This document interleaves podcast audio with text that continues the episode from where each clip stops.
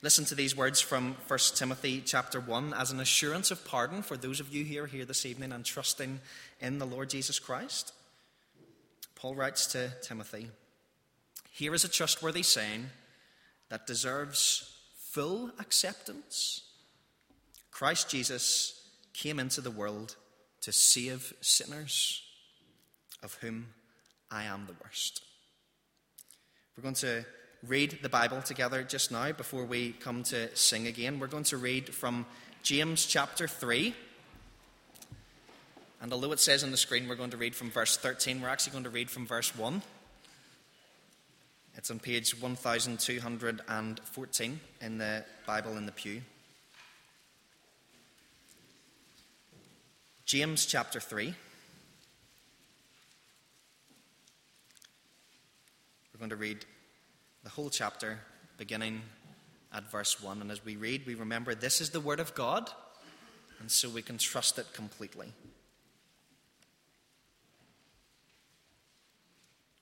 Not many of you should presume to be teachers, my brothers, because you know that we who teach will be judged more strictly.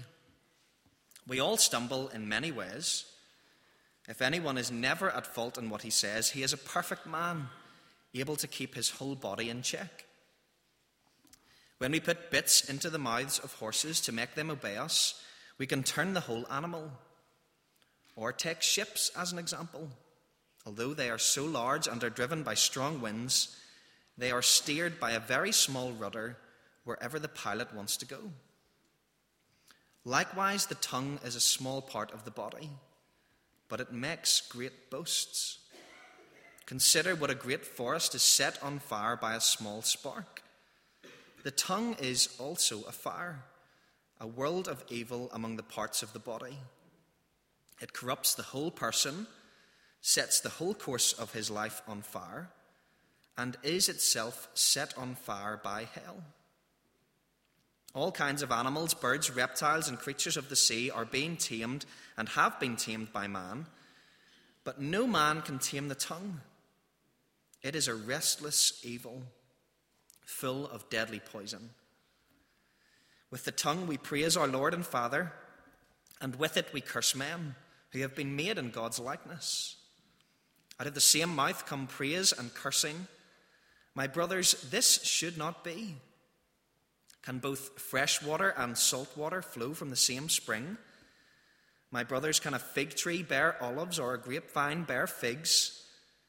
Neither can a salt spring produce fresh water. Who is wise and understanding among you? Let him show it by his good life, by deeds done in the humility that comes from wisdom. But if you harbor bitter envy and selfish ambition, in your hearts, do not boast about it or deny the truth. Such wisdom does not come down from heaven but is earthly, unspiritual, of the devil. For where you have envy and selfish ambition, there you find disorder and every evil practice. But the wisdom that comes from heaven is first of all pure, then peace loving, considerate, submissive, full of mercy and good fruit, impartial and sincere. Peacemakers who sow in peace raise a harvest of righteousness. Amen. We thank God for his word to us. We want to think this evening about wisdom.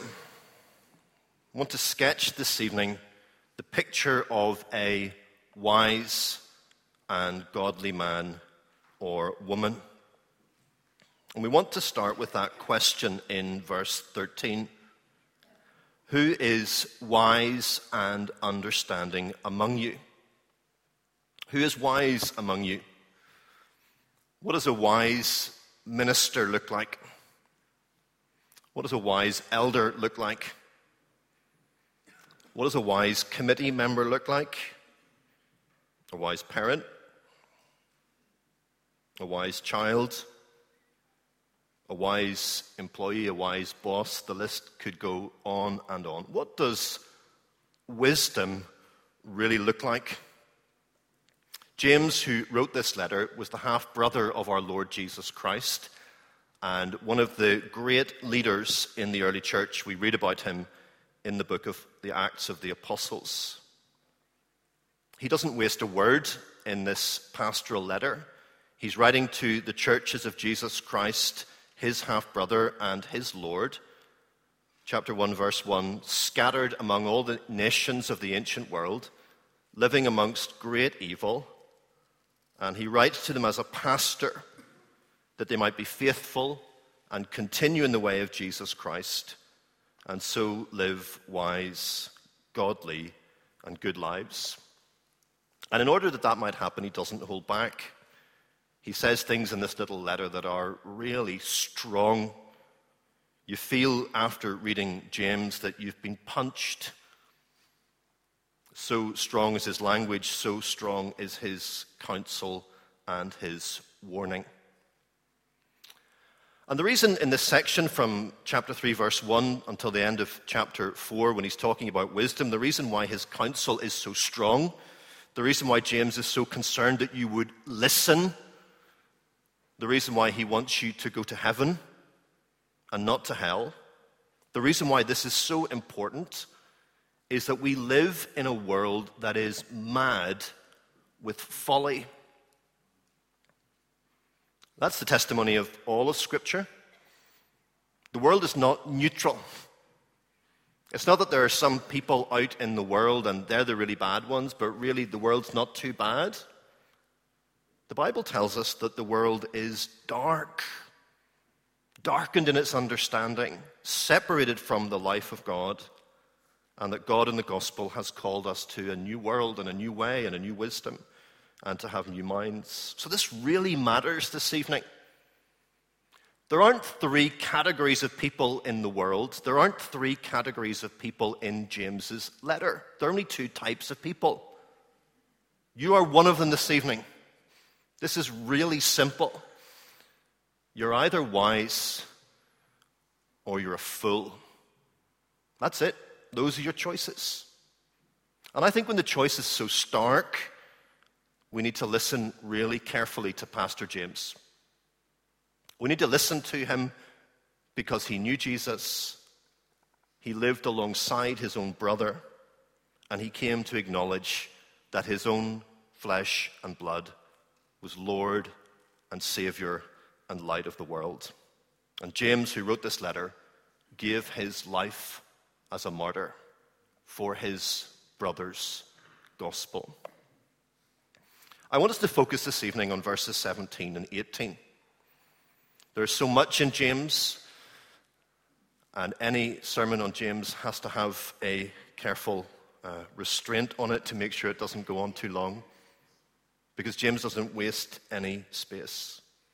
And we're going to focus our thoughts on verses 17 and 18. And we're going to compare the picture of the godly man or woman in verses 17 and 18 with the picture of the fool that James gives us throughout his lecture, his letter.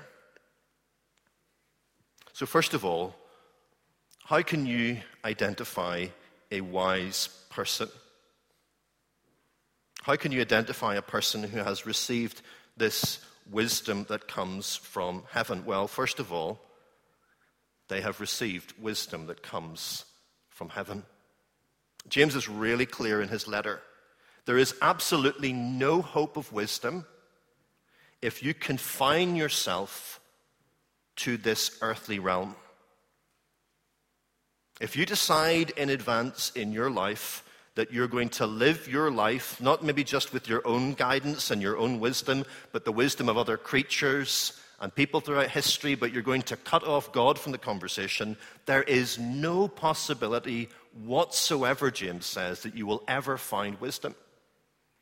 You are locking yourself into folly from which you can never escape. In the 17th century, in the Western world, with the emergence of philosophers like Descartes and the movement that we know as the Enlightenment, the intellectual world of the West took a decision to cut itself off from the wisdom of God. Man would be the measure of things, and man's wisdom all the wisdom we would accept. And what we see today in our society, with its monstrous and stupid legislation, and the terrifying direction of travel in which our society is going, is we see the fruit of a culture that for generations has decided that God gets no say about wisdom, that man is the measure of things. And if man is the measure of things, we are bound up in folly. Look at how James describes earthly wisdom, verse 15. Such wisdom does not come down from heaven, but is earthly, unspiritual of the devil. The wisdom of the world, James says, verse 14, is marked by hearts that harbor bitter envy and selfish ambition. There are two driving principles that explain quite a lot that's going on all around us, doesn't it? The internet, that perfect vehicle for bitter envy and selfish ambition. James says if you want to be wise, if you want to be on the path to life, you need to accept that true wisdom is from heaven. He says these famous words in the first chapter of his letter, verse 17. Every good and perfect gift is from above, coming down from the Father of the heavenly lights, who does not change like shifting shadows. He chose to give us birth through the word of truth, that we might be a kind of first fruits of all he created. And then verse 21 Therefore, get rid of all moral filth and the evil that is so prevalent, and humbly accept the word planted in you, which can save you. You see, the reason that wisdom is from heaven is that wisdom is from God. And the gospel of Jesus Christ proclaims to us that there is one true and living God. He eternally exists as God the Father, God the Son, and God the Holy Spirit. And God is not only infinitely powerful, He is not only infinitely loving and kind, He is infinitely wise. In the perfection of his own nature, he knows all things, he directs all things, he controls all things. And into this world of rebellion and folly, James says, God has given wisdom. God has given wisdom. And it is like a seed that is planted in the heart. It is God's word and it does God's work and it changes people and it changes families and it changes nations. Think what James must have seen as his brother opened his mouth and his brother spoke, and people said of his brother Jesus of Nazareth that no man has ever spoken like this, no man has ever had authority like this. James heard Jesus say to people, Follow me. And what did they do? They followed him. Because God's word, when it takes its place in the human heart, transforms the human life and draws us to God and draws us to his Son that we might know him and we might love him. Without the word of God, there is only folly. Without the Word of God, we are without hope and we perish in ignorance and we live in darkness. But with the Word of God, there is hope. Because with God's Word, there is God's power, there is God's truth, there is God's purpose, and God's Word has God's authority. So, brothers and sisters, I trust that as you look out on our society with all its needs, you look out on our nation in all its troubles, I hope you don't despair. I hope you don't despair. I hope you don't think somehow that God's time is up, God's ways are going to be frustrated. What we need to do now, as in every generation, is to put our hope and trust in the reading and the preaching of the Word of God. Because when God's Word is preached, people and the world are changed. God's light scatters darkness. God's truth banishes falsehood, and God's wisdom ends folly. Brothers and sisters, that is the story, isn't it, of the Protestant Reformation? What's the great slogan of the Protestant Reformation? We have it up on our faculty corridor at Union. Post tenebras lux, which in English, if your Latin is rusty, after darkness, light. After darkness, light. And in every generation, God's people are called to trust that God gives heavenly wisdom as His word is read and taught and His people proclaim it. That's why James can say of this gift that it is part of the every good and perfect gift that comes from our Father of the heavenly lights. So if you're tempted to despair in the face of everything that's happening around us, as the world gets smaller and the world's problems closer, listen to James. There is wisdom that comes from heaven. And it is heavenly wisdom that focuses on Jesus Christ. James doesn't mention Jesus much in this letter, and it's confused many people when they've read it. He describes Jesus very often in the letter, and he describes Jesus in these verses tonight. But his references to the Lord are quite limited. Perhaps the most dramatic reference to Jesus in this letter is in chapter 2, verse 1, when James says, My brothers, as believers in our glorious Lord Jesus Christ, don't show favoritism. Or you might read that as believers in our Lord Jesus Christ, the Lord of glory. You see, what really matters about the Christian message more than anything is that when we speak of Jesus Christ, we are speaking of one who has come from the Father's side, who has been with the Father from all eternity, and that in Mary's womb he took our flesh so that he might bear our sins and triumph over darkness the one we look to and we proclaim in the gospel, the wisdom that has come from heaven, is the Lord of glory. It is the Son of God. It is the one who made himself nothing so that he might deliver us from our sin. It is the great gift of the Father of the heavenly lights. It is the greatest of all possible gifts. It's the gift of God Himself.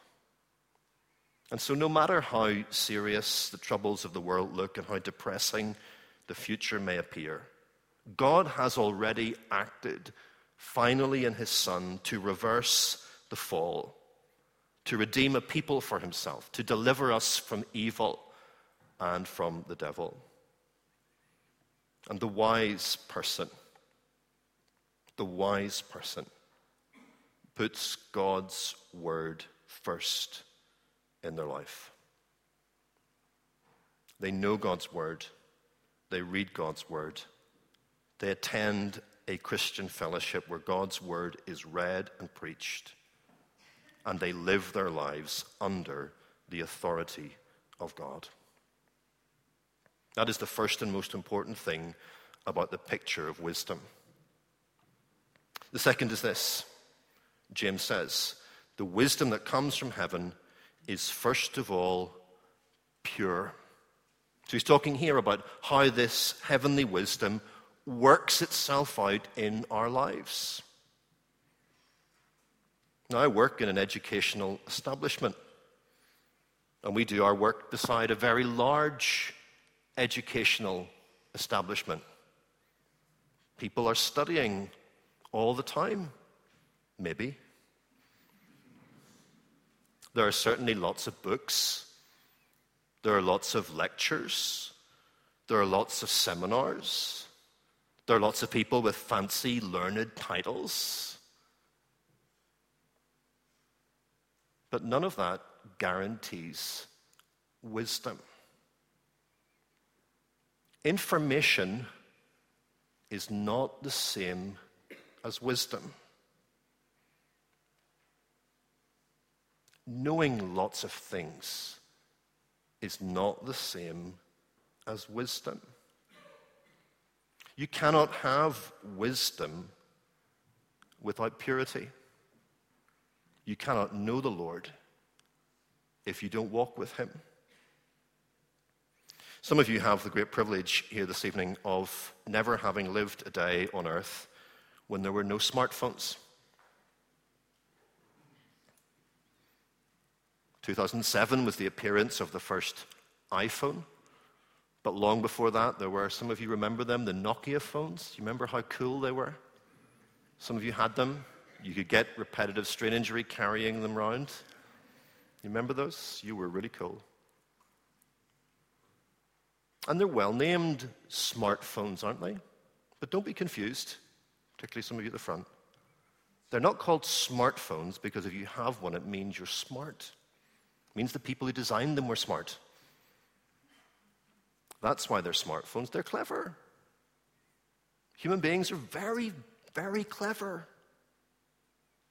We're clever enough to make phones that we can carry around and talk to people on the other side of the world. And we can take organs out of one body and make them work in another body. We can build great big buildings. We can investigate the tiniest parts of human anatomy. We are filled up with information. But none of that guarantees wisdom. Because wisdom is, first of all, pure. Wisdom is, first of all, pure. One of my ministry students, one of our ministry students said to me relatively recently, Why do we spend so much time just sitting around drinking coffee? To which my initial flippant reply was, Because I'm so tired. And if I don't sit and drink coffee with you, I'll just give up. But the real answer is slightly different.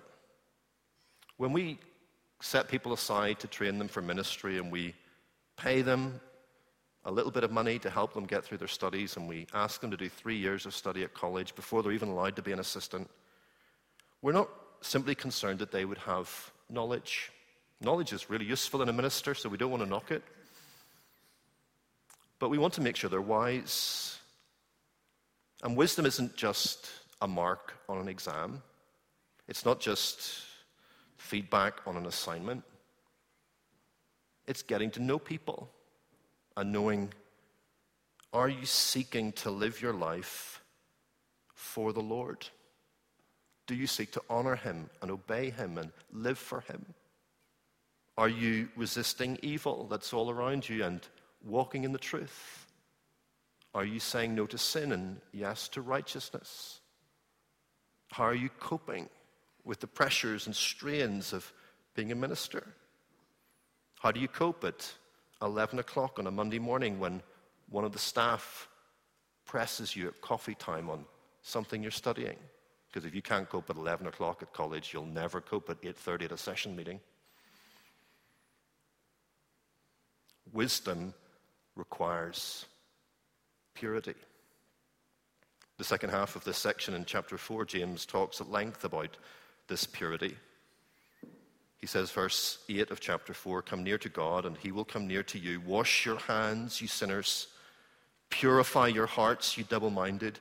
Grieve, mourn, and wail. Change your laughter to mourning and your joy to gloom. Humble yourselves before the Lord, and he will lift you up. There's a great temptation in the Christian life to think that purity is something that's going to happen to us. You know, like being in a car accident when somebody hits you. You didn't see it coming, but it's just happened. And someday you're just going to wake up and you're going to be obedient and pure and walking with the Lord. But that's not what James says here in these verses. He says, Wash your hands. He says, Purify your own heart. He says, Grieve, mourn, and wail. He says, Mourn for your sins. He says, Humble yourself before the Lord. Without purity, without seeking to walk with the Lord, without turning our backs on evil, we will not be wise. And you don't need me to tell you that evil is all around. The earthly, James says, is unspiritual, it's demonic. And those who have heavenly wisdom are seeking to walk with God. And just as there's no point being a minister in training if you're putting godly thoughts in your head but embracing sin with your life. And just for that matter, there's no point being a teacher in a theological college if you say clever things with your mouth but embrace sin in your heart. So, for every single one of the Lord's disciples, wisdom and purity go together. You may have read this week that Tony Blair's great ambition that 50% of young people would go to university has now come true.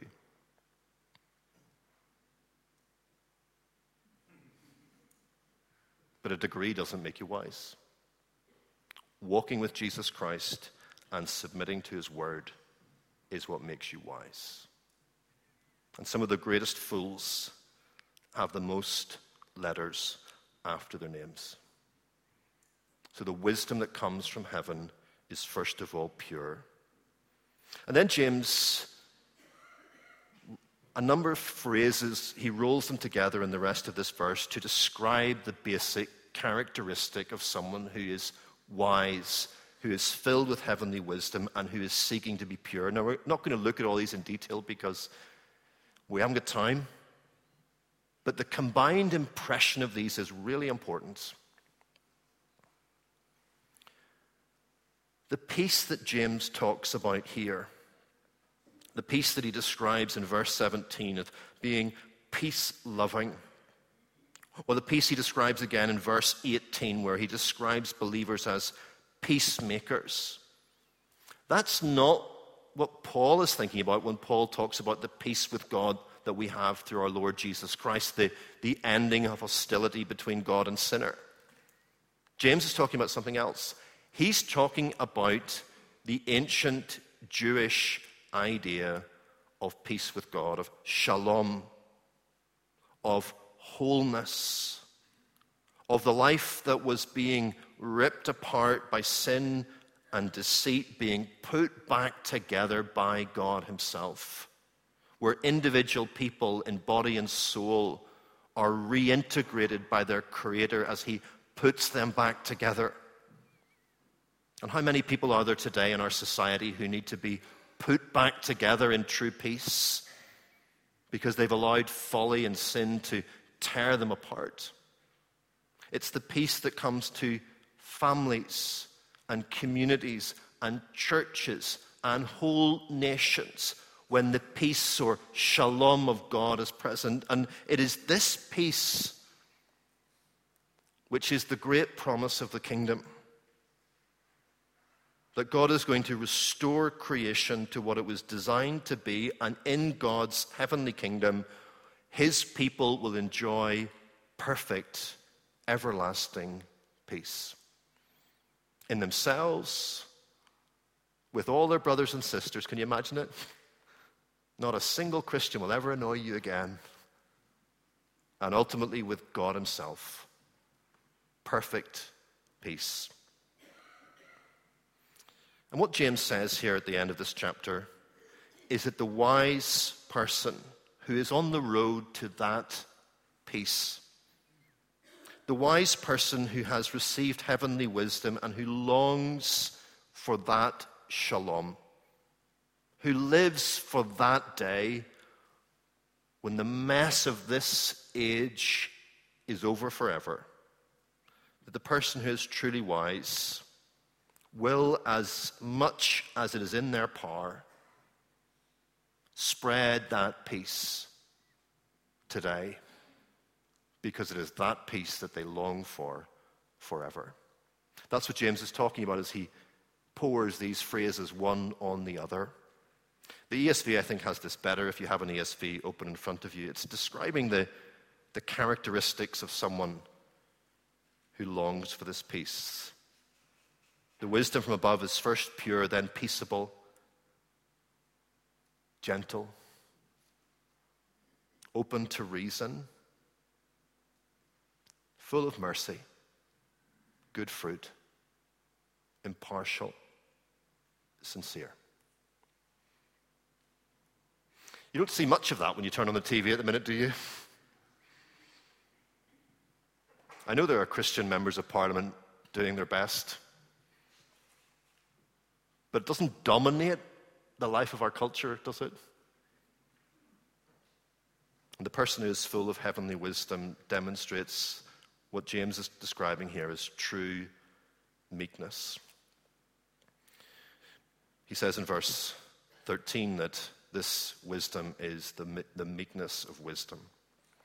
Now, this description of the person who is living meekly before God, who is a peacemaker before God, is not a description of weakness.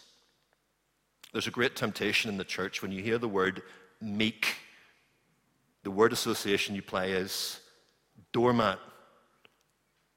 That must be the word association, right? If you're meek, you're just a bit pathetic. But the Bible tells us that Moses was the meekest man on the earth. And I don't think you want to describe Moses as a doormat. And the Bible tells us that our Lord Jesus Christ was a man of perfect meekness. And there was nothing unmanly or pathetic about him.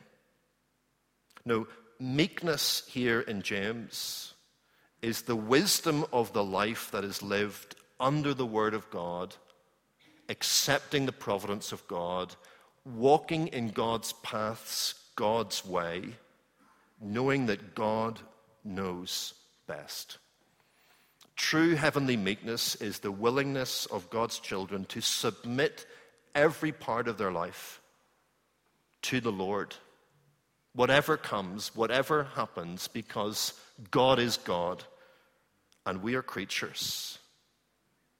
It is the recognition that we live in a world that is full of bitter jealousy and selfish ambition, a world which is earthly, unspiritual, and demonic, a world where there is disorder, verse 16, every vile practice, and in that world, God's children are to be meek and gentle peacemakers.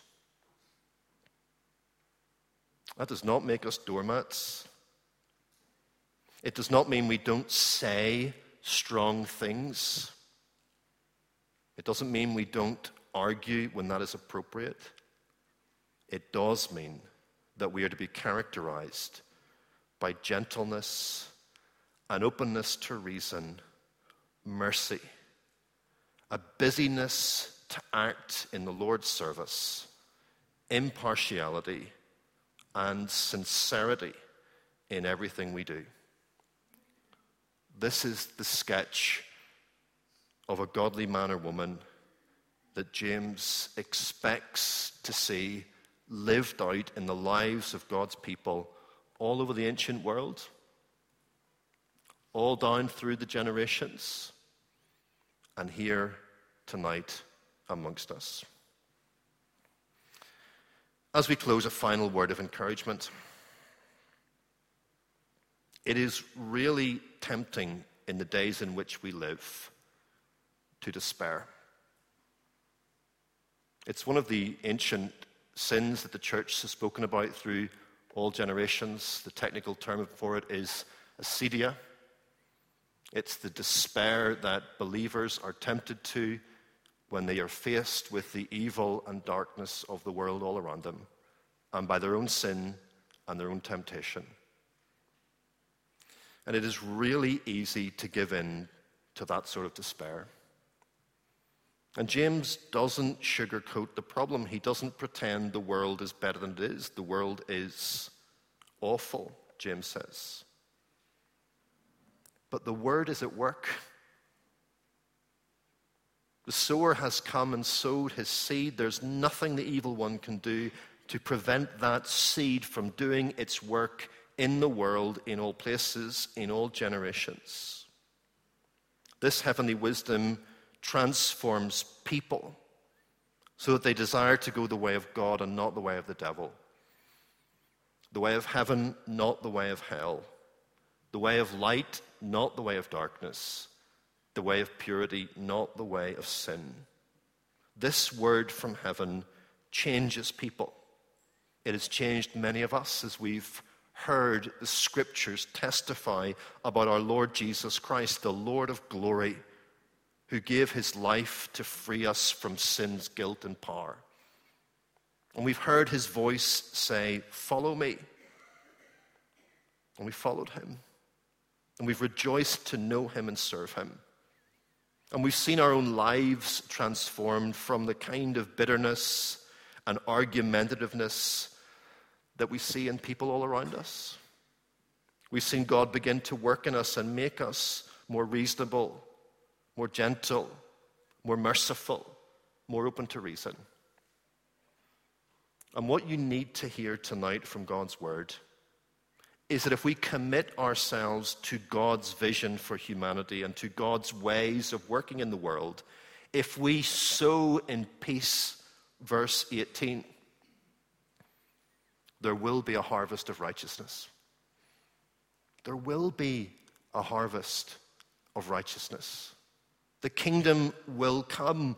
God's will will be done on earth as it is in heaven. As Psalm 67 prays, so it will be. The earth will come to know the Lord. All the nations will come to praise him, and a great multitude that no one can number will gather before the throne of God in heaven and praise him forever. And so we must not despair. We must commit ourselves afresh to the wisdom that comes from heaven. We must be people that are marked by the Word of God and by the Word of God as our supreme and ultimate standard for the church. We must pray that we will turn away from all evil and seek the paths of peace. And we must cheerfully give our lives to sowing peace in this brutal and violent and frightening world. We must have faith that God's ways are true. And what we see with our eyes is ultimately weak and impotent compared to the one in whom we believe in our hearts by faith. Because we have received glory from heaven in the heavenly wisdom about our Lord Jesus Christ. And we know what he can do when he plants his word in our hearts. Let's pray together. Our Heavenly Father, it is because you are the Father of the heavenly lights who does not change that you have given us a true and gracious word. It is because you are kind and full of mercy that you gave your one and only Son to redeem us from this fallen world and from our sins. Heavenly Father, we pray tonight, plant your word deep in our hearts, that that word from heaven might produce the life of heaven here on earth. And we pray in Jesus' name. Amen.